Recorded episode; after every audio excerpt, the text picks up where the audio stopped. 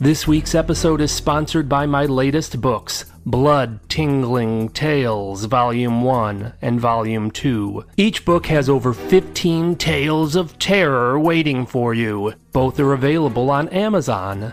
Blood Tingling Tales Volume 1 is completely free for everyone. Blood Tingling Tales Volume 2 is just 99 cents or free if you have Kindle Unlimited. Just go to Amazon.com and search for Blood Tingling Tales, or go to ManiacOnTheLoose.com slash books.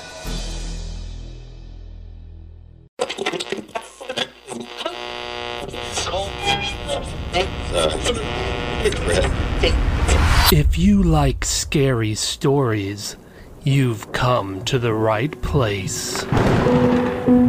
Welcome to the Maniac on the Loose Scary Stories podcast. Sit back and relax. Keep your arms and legs inside the vehicle at all times and enjoy the ride.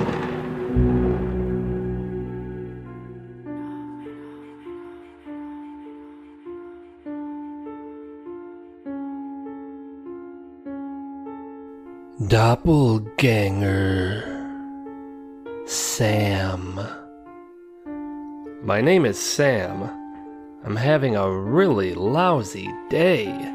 It was Wednesday, which usually is a very fun day for me.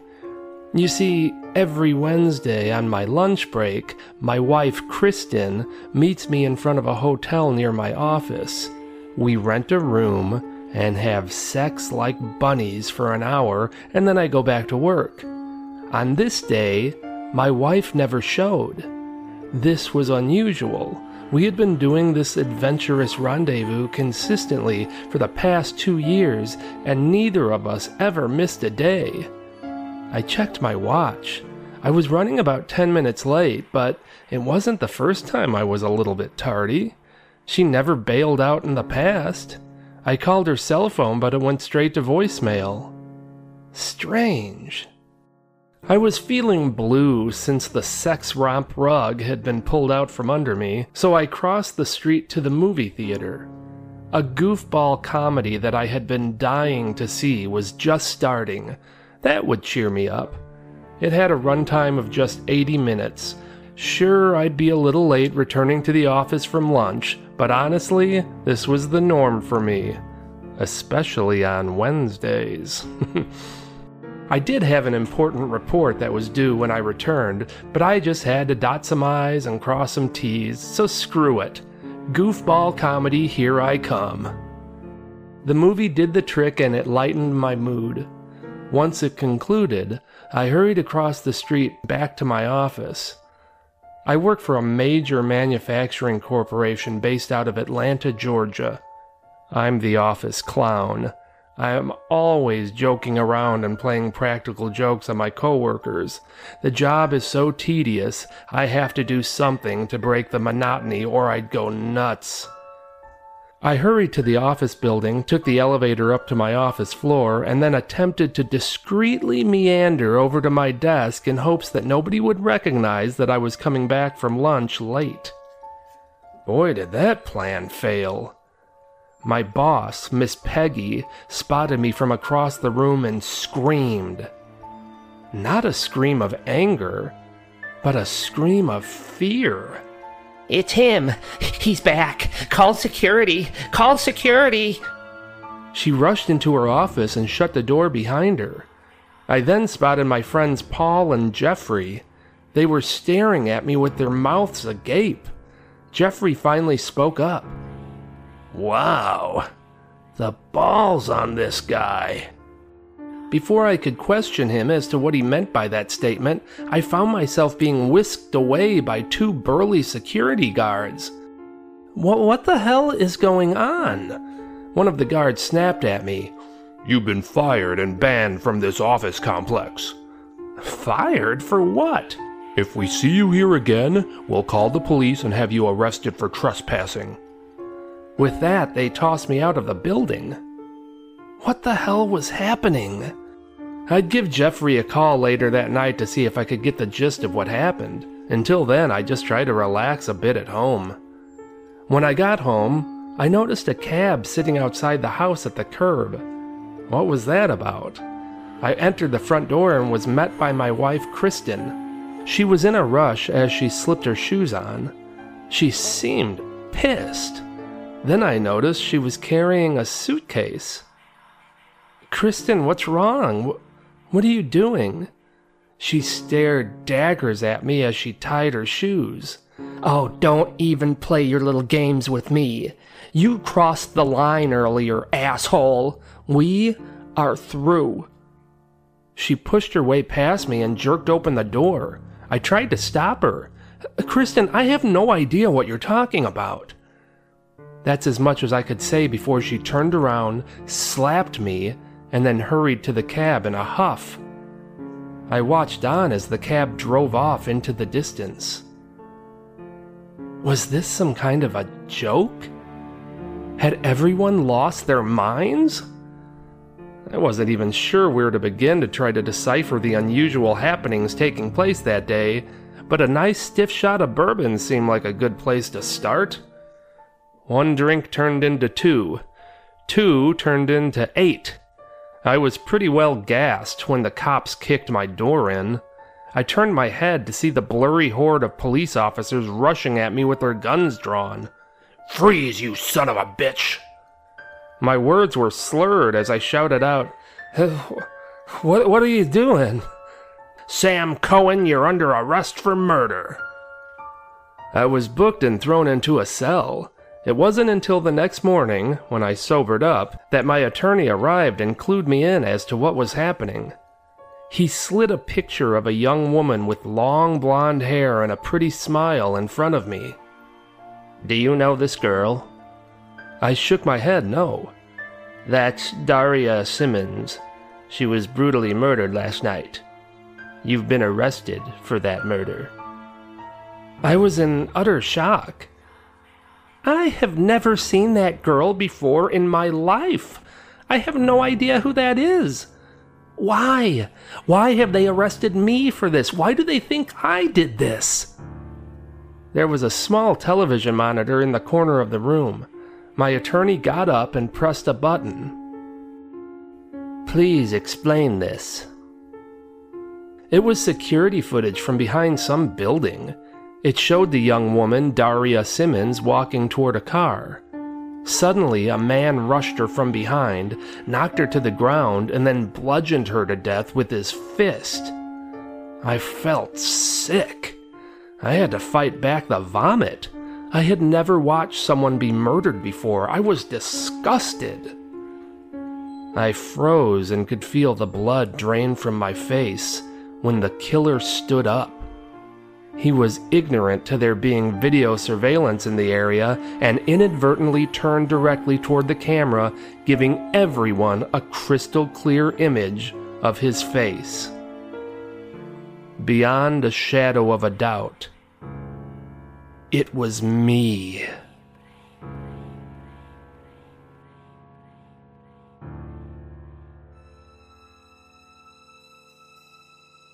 Doppelganger. Clyde. My name is Clyde. I'm having a really weird day. I was in Atlanta for business. I was entering the hotel I had a room booked at when I was stopped by a voluptuous woman in a seductive dress. Hello, big boy. Want to have a little fun? She started twirling her hair as she looked me up and down. Before I could even respond, she grabbed me by the arm, whizzed me up to her room, and we spent the next hour having wild sex. Boy, the hookers in Atlanta were mighty aggressive. We hadn't even negotiated a price. After our session, I cleaned up, got dressed, and handed her a $100 bill. She took the money and stared at it for a moment and then looked up at me in anger. This isn't funny. I shrugged. Well, how much do you want? Somehow that statement flamed the inferno of her anger. Seriously, Sam, this is not funny. I took out another hundred bucks and tossed it at her. That's all you're getting, whore. I don't have time for games. She seemed offended. A whore. Offended. that was a new one. Go to hell, Sam. Go to hell. Shut up, you stupid slut. I roughly escorted her out of my room, slammed the door in her face, and walked away. Sam? Why did she keep calling me Sam? I thought the proper lingo for a hooker's customer was a John. When had they changed it to a Sam? Whatever, I had business to attend to. I left the hotel room and started walking down the crowded Atlanta street. As I passed by a large office building, two men rushed outside and pulled me into the building while repeating, Did you finish the Mueller report? Tell us you finished the Mueller report. Who were these jerks? What did they want? They kept going on and on about the Mueller report, whatever the hell that was, and hurried me into the elevator. Say you finished the Mueller report. Say it. Say it. I shrugged. Okay, I finished the Mueller report. I didn't know what was happening, but when I said that, they both seemed relieved and started patting me on the back. Oh, thank God. Boss Bitch was going to have all our nuts in a sling if you didn't have that thing finished. What was this? Was this a prank? Was this some kind of bastard child of candid camera? There was a loud ding and the elevator doors opened. A tall woman with beady eyes, a constant scowl, and a perm stood at the elevator doors glaring at us. I had to assume this was Boss Bitch. Well, if it isn't the Three Stooges. The other two men instantly became submissive to the lanky woman. They started in with, Oh, Miss Peggy this, and Oh, Miss Peggy that.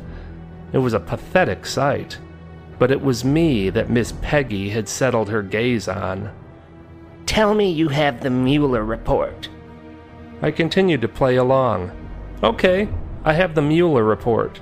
She held out her bony hand. Give it to me. I looked around. All eyes were on me. It was tense in this office. It was then that I realized this wasn't a joke. I let out a little chuckle. oh, I think I see what's going on here.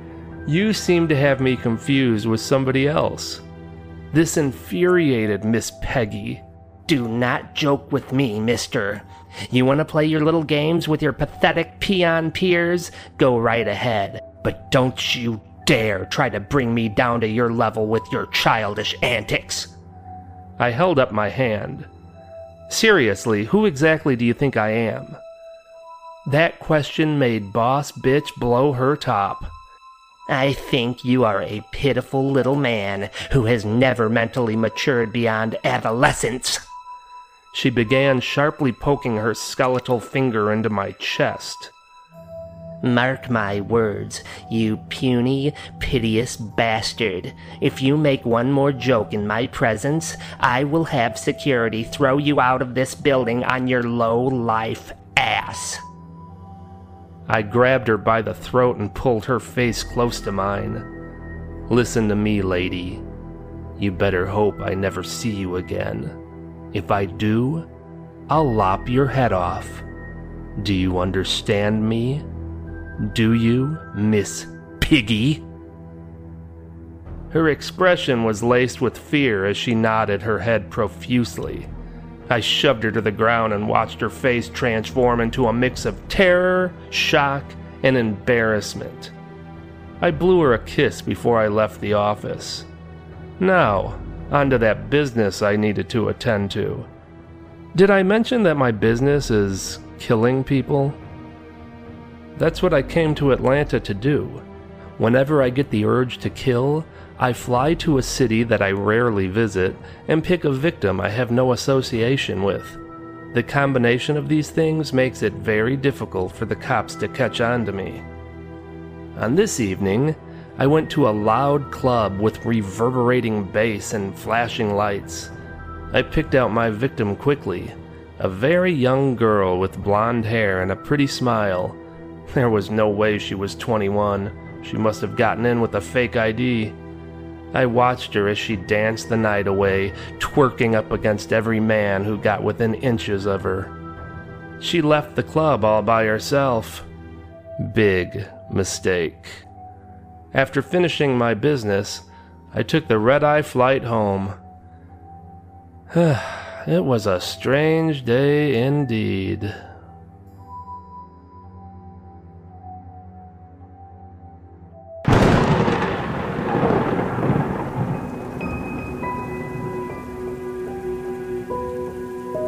We hope you enjoyed the show. We're dying for you to come back for more. Visit maniacontheloose.com. Sign up for our newsletter, and I'll give you some free stuff. We'll see you soon.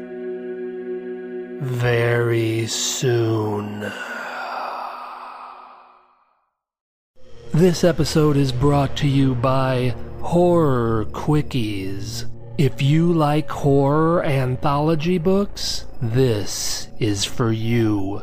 Over 80 tales of terror told in a true story style that will curdle your blood and send shivers down your spine. Horror Quickies, the complete series, is only $2.99 on Amazon or free if you have Kindle Unlimited. Go to Amazon.com and search for Horror Quickies, or just go to ManiacOnTheLoose.com slash books.